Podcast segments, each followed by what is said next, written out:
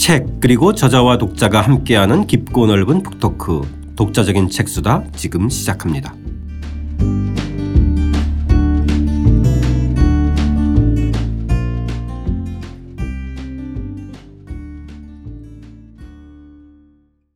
배국인 교수와 함께하는 한국의 근대 읽기 번안사회 3부 번안과 대중문화 25장입니다. 카페 카바레 블루스의 규라위지 유흥어편 시작하겠습니다. 저는 책 만든 사람 김학원입니다. 안녕하세요. 포근이 형 박태근입니다. 안녕하세요. 배국인입니다.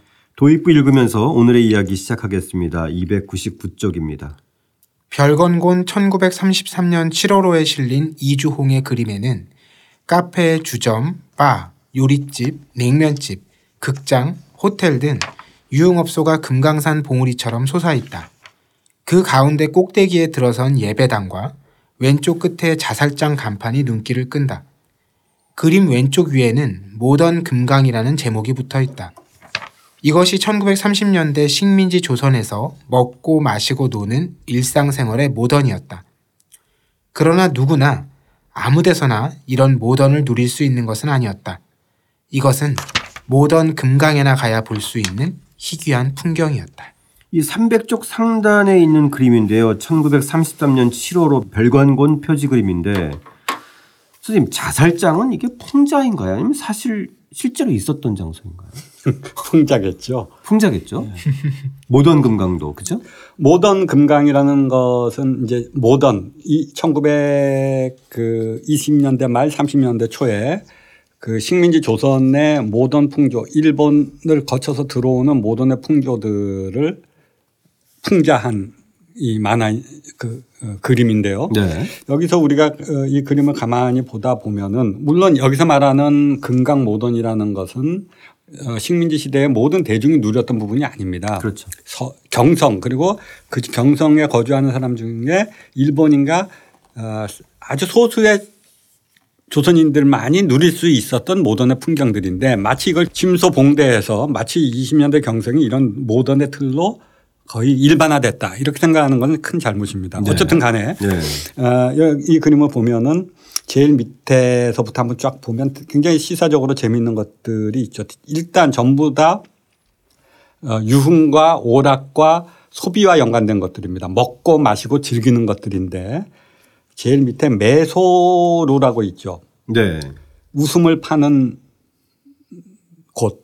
곳이니까 아, 예, 예. 예. 뭔지 대충 짐작이 가시죠. 그 위에 약방, 그다음에 요리집, 요리 선조, 그다음에 어 금강주도 있고 술집, 네, 술집. 그, 그 음. 간판이죠. 그리고 굴 속으로 들어가죠. 술집은. 그 옆에 파라마운트 영화라고 네. 있죠. 그다음에 영화관. 카페라고 있죠. 네, 카페. 위에는 냉면옥도 있고. 그 위에 냉면집 있죠. 네. 그 위에 호텔 있죠. 네. 왼쪽에 자살장 하나 있죠. 제일 이제 절로 가, 결국 이렇게 가다 보면 이제 죽는다 이 얘기죠. 아, 그렇군요. 그 위에 바, 위에, 맨 위에는 예배당이 있고. 예배당이 있죠. 네. 그러니까 굉장히 풍자 심한 풍자예요, 그죠? 그 네. 옆에 보면 바라고 있죠. 그러니까 오늘 요 우리 장의 주제인 카페 여기 나오죠. 네. 위에 바 나오죠.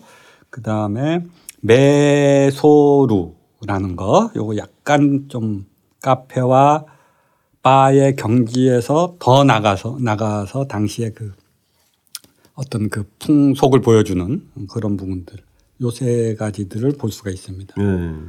이 그림이 상징하는 이 1930년대 식민지 경성의 하나의 문화적 그 트렌드 중의 하나로 에로그로 넌센스의 모던 문화인데 이건 좀 선생님 좀 소개 좀 해주세요. 에로그로 넌센스도 식민지 조선에서 나온 말이 아닙니다. 일본에서 네. 유행되던 당시의 풍조를 에로 에로틱, 그로테스크, 넌센스 이 세 가지의 준말이죠. 네. 에로틱하고 기괴하고 어, 넌센스라는 이런 풍조의 그 다른 말로 하면 뭐라 그럴까요? 모던 풍조와 함께 들어온 태폐적인 문화 풍조를 비판하는 그런 틀로 쓰여졌던 말들입니다. 그러니까 그게 이 별건곤 잡지의 main concept이었나 봐요.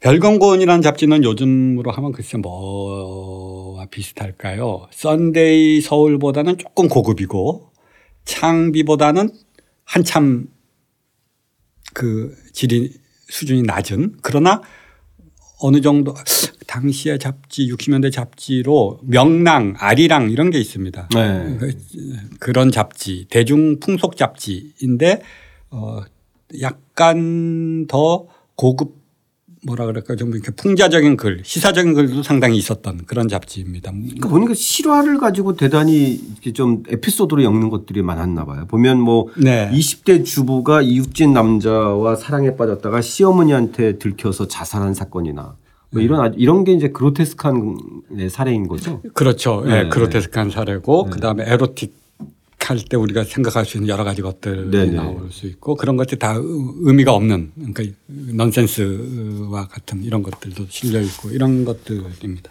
이런 것들이 그 당시에 문화적 격변기를 잡지가 주도했기 때문에 잡지 문화에서 다 표현된 것 같아요. 어, 그렇죠. 물론 그 잡지가 이제 당시에 가장 대표적인 그 모든 분야를 다 다룰 수 있고 가장 그 당시만 해도 잡지라는 게 한 달에 한 번씩 나온다는 것은 변화하는 시류를 가장 빨리 잘 반영하는 매체일 예. 수밖에 없죠. 예. 그리고 신문보다 신문이 매일매일 나온다면 잡지는 어느 정도 정리된 틀을 어, 요약하고 어떤 틀로 제시하는 그런 기능이 강했기 때문에 의제를 만들어내고 그런- 그런 역할을 했던 것입니다. 아, 그 궁금해요. 그 당시에 몇 분나 발행했는지. 아 찾아보시면 나올 겁니다. 그리고 별경고는 이게 영인본으로도 나와 있고 네. 어, 한번 보시면 에, 몇 부수는 제가 잘 모르겠습니다. 네. 자, 1930년대 경성의 카페를 한번 둘러보겠습니다. 저희 오늘 이제 카페 카바레 이렇게 이어져 나갈 건데요. 301쪽 하단 읽겠습니다. 1920년대 중반 도쿄에서 카페는 커피점과 분명하게 구분되면서 술을 파는 가게로 자리 잡는다. 도쿄의 카페도 처음에는 유럽의 카페처럼 문인들이 모여 이야기를 나누는 만남과 사교의 공간이었다. 그러다 여급을 두고 술을 팔기 시작하면서 차츰 유흥업소로 변질된다. 경성에 유입된 일본식 카페는 커피를 파는 끽다점과 여급을 두고 술을 파는 카페로 나뉘었다. 그러니까 도쿄에서 처음에는 이 커피와 술이 따로 있다가 나중에는 이게 카페와 바 문화가 합쳐진 건가요? 어, 일본식 카페는 일단 카페, 그러니까 유럽의 17, 8세기의 그 카페라는 파리의 카페. 파리의 카페라든지 이런 데는 주로 문인이나 당시의 지식인들이 모여서 살롱처럼 어, 서로 이야기를 나누고 이런 것들이고 빈 비엔나에 가면 지금도 그 커피집들이 카페가 있지 않습니까? 네. 그런 그러니까 뭐 프로이트나 뭐 이런 사람들이 뭐 거기서 모여서 이야기하고 뭐 이랬다. 19세기 말에 그 비엔나의 문화를 대표하는 것으로 커피집, 카페가 있지 않습니까? 네. 이제 그런 것들이 아마 일본에 이식되었을 것이고 그것을 번안해서 커피를 파는 것을 특별히 끽다점이라고 했습니다. 그 다음에 그 카페는 그거와 별개로 커피와 그러니까 우리 식으로 하면 다방이죠. 다방과 별개로 카페는 아그 커피를 팔다가 아예 여급을 두고 술을 파는 것으로 일본식으로 특화됐습니다. 네. 그래서 그래서 그 위에 302페이지 사진을 보시면 그러니까 서구의 경우에는 그러니까 술을 파는 곳은 따로 있잖아요. 네. 카페가 아니고 바가 그거는 아니에요. 카페가 아니고 바죠. 그죠? 네. 어, 그 마네가 그린 그 폴리 베르제리의 술집에서 보듯이 바텐더가 있고 네. 그다음에 거기 사람들이 이제 뭐 술을 먹는 술집이 따로 있었고 그다음에 그 옆에 그림을 보시면 이게 바로 긴자의 카페 여급에 대한 스케치입니다. 아. 그러니까 일본 전통 기모노를 변형한 옷을 입은 것도 있고 서구식 원피스에 앞치마를 두른 그런 모양을 한 그 모습도 우리가 볼 수 있죠. 이게 네. 조선 식민지 조선으로 넘어- 넘어오면 그 안석영 아까 우리 만화할 때 나왔었죠. 그, 그 신문 사파에 등장하는 카페 거래 모습입니다. 그새 작품을 연이어서 보니까 뭔가 문화적 흐름과 차이가 좀 드러나는 것 같아요. 그, 그렇죠. 예.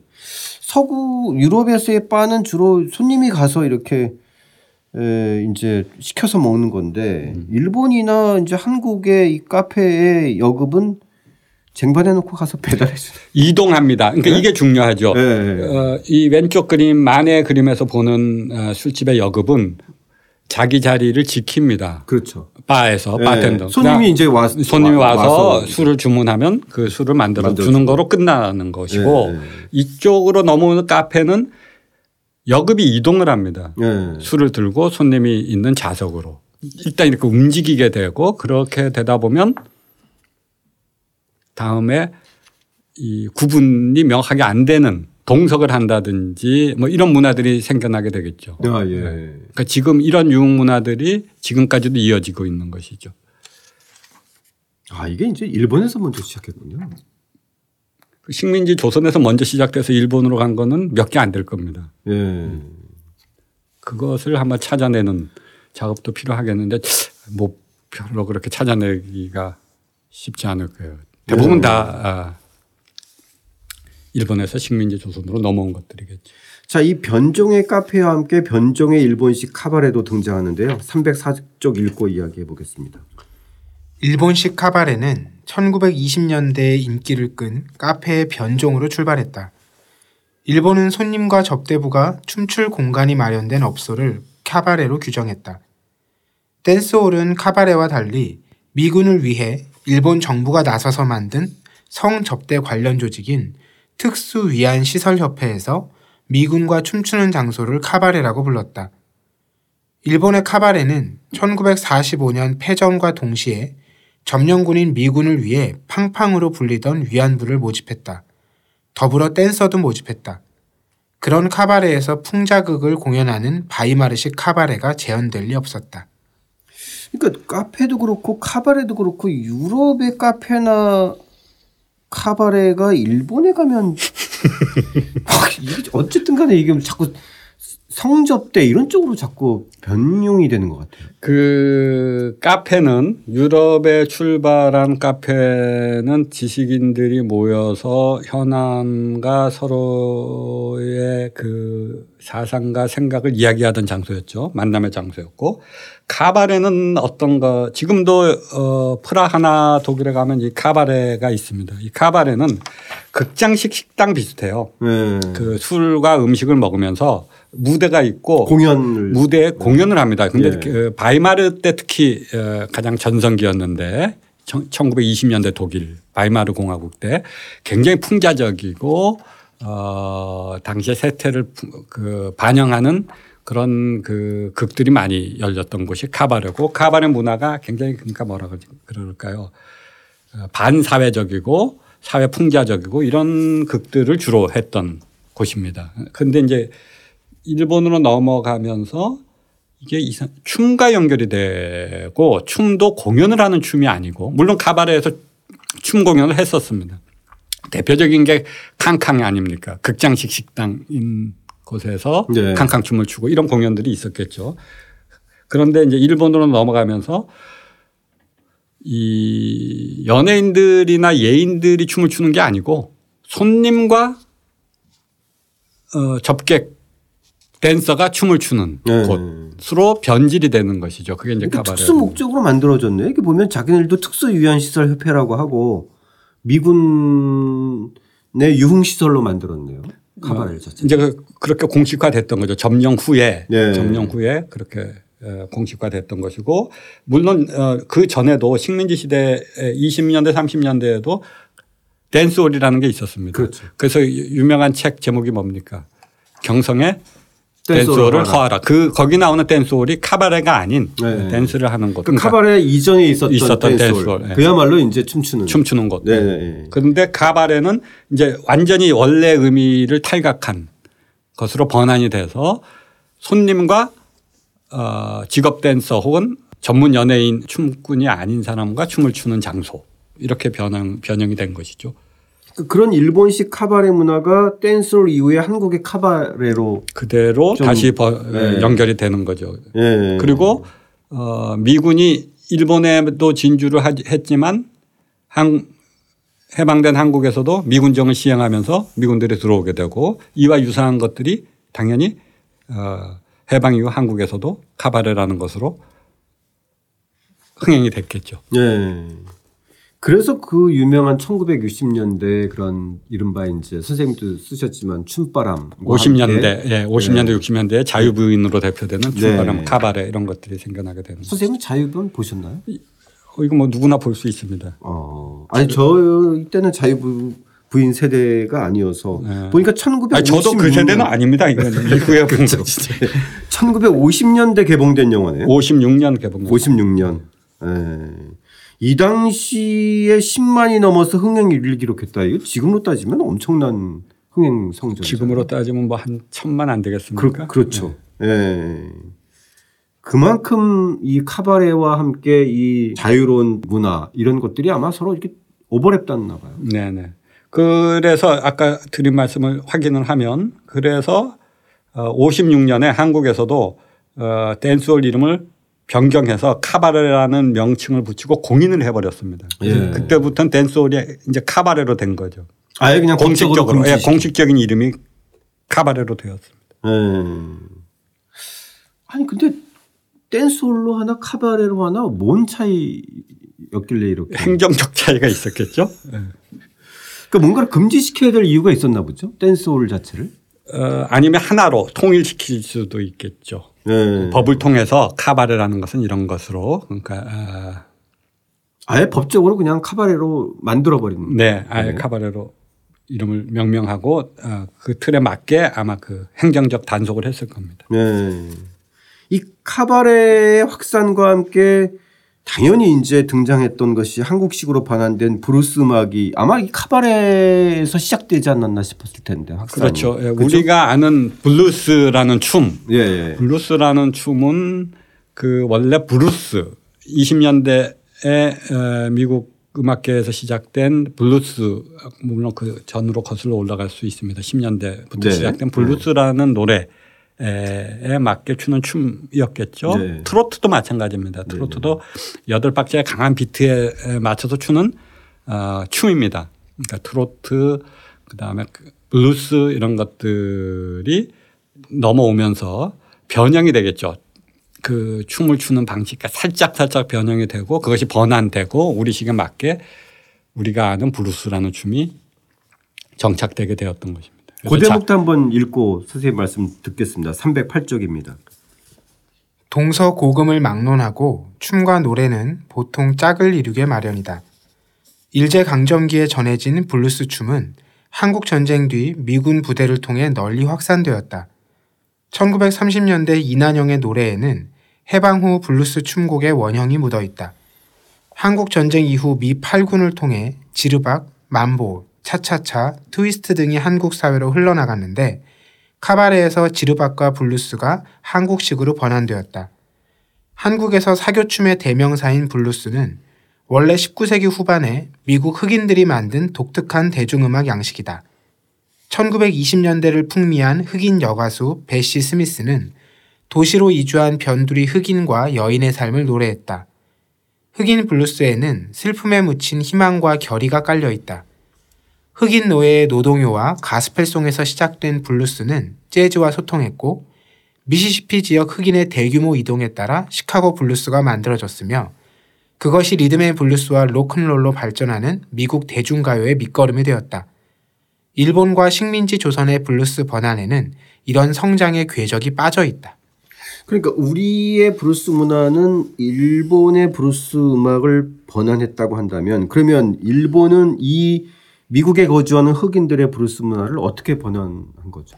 그러니까 일본은 이미 그 이미 당시에는 이 아까처럼 문화가 빨리 접수될 수 있었던 이유는 그 78회전 그 판이 있지 않습니까? 그 SP 판이 네. 이제 수입이 되고 네.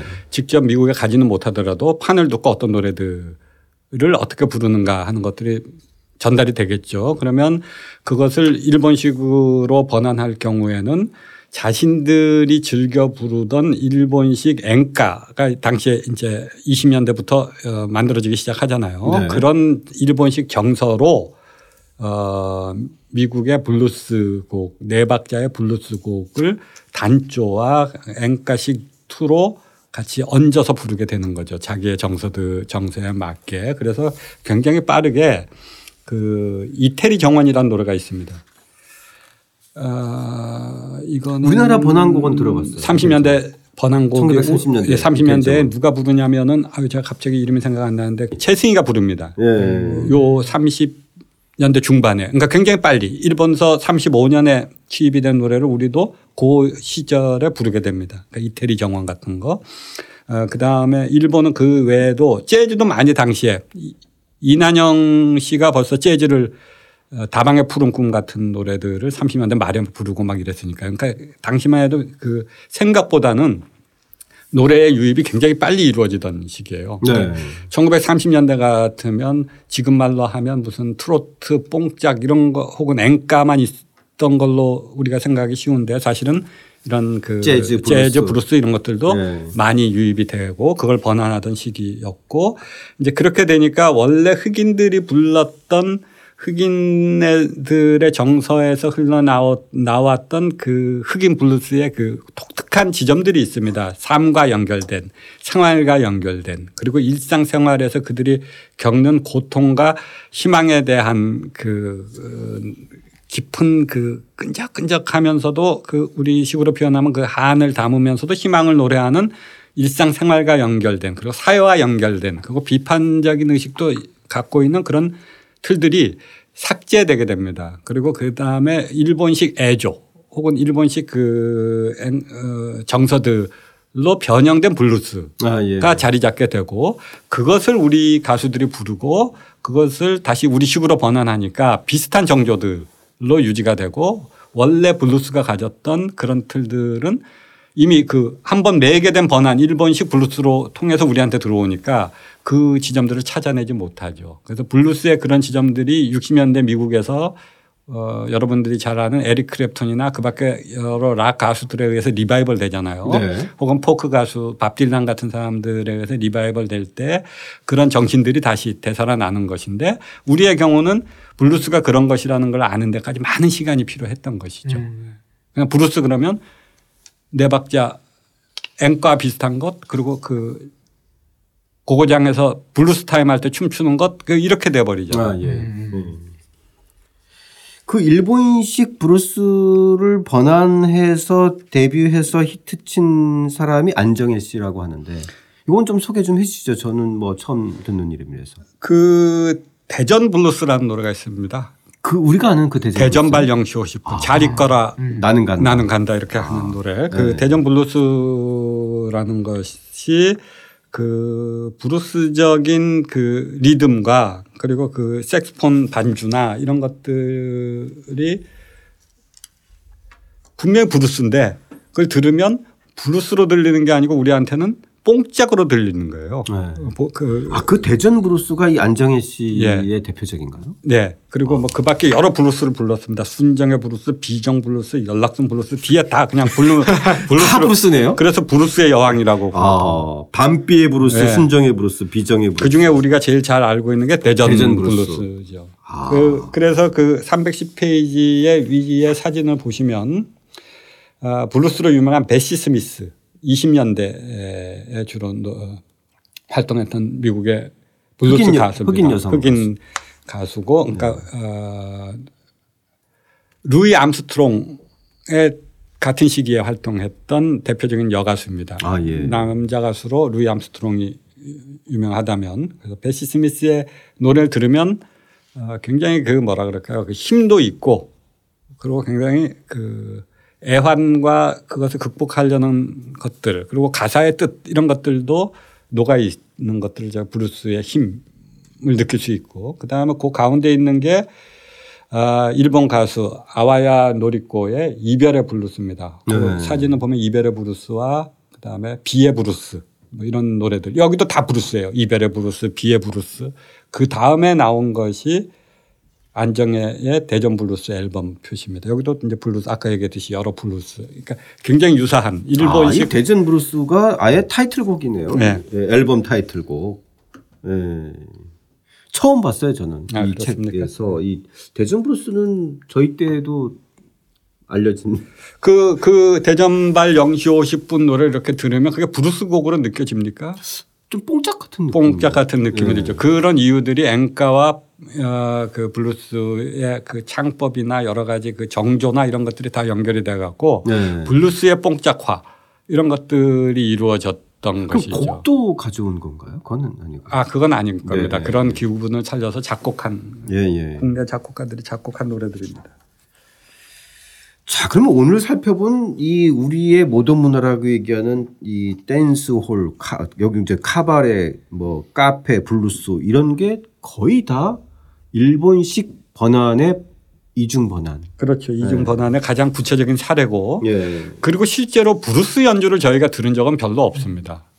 이런 블루스는 연주도 많이 하잖아요. 네. 그 기타나 그 밖에 그렇죠. 여러 연주가 또 되게 중요해요. 밴드로 연주, 연주하는 음, 오히려 재즈보다 이전에 형성된 블루스 연주의 그 오랜 전통이 있는데 우리에게는 그것이 알려진 것은 없고 이런 음. 블루스 노래 대전 블루스 같은 것의 블루스인 줄 알고 있는데 이제 한참 지나서 우리는 진짜 원조 블루스가 어떤 건가를 알기 시작하죠.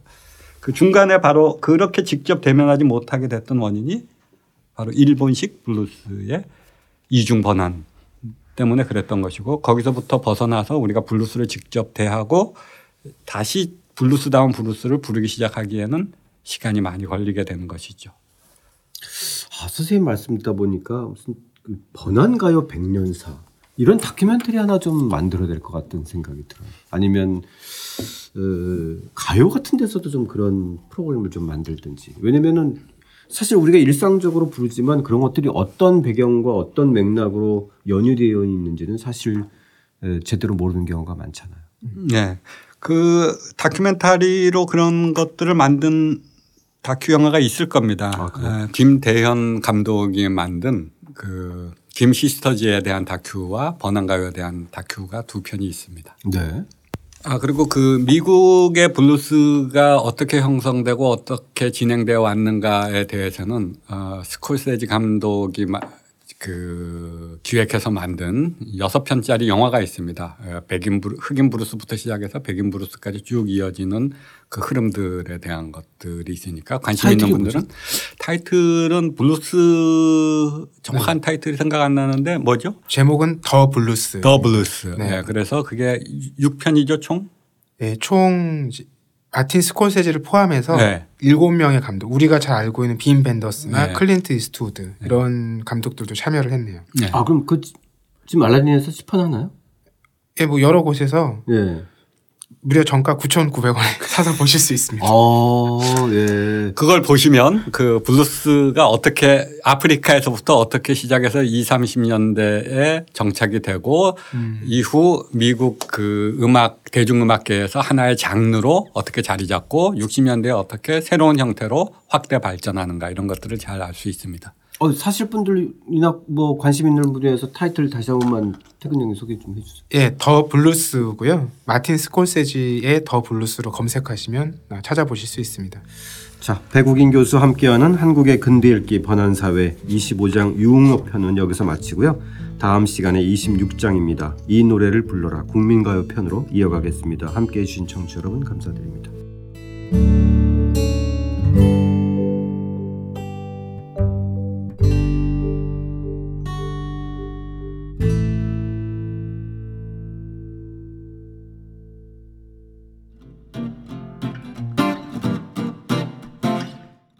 독자적인 책 수단은 책 읽는 사람들이 모이는 공간 알라딘 서점과 함께합니다.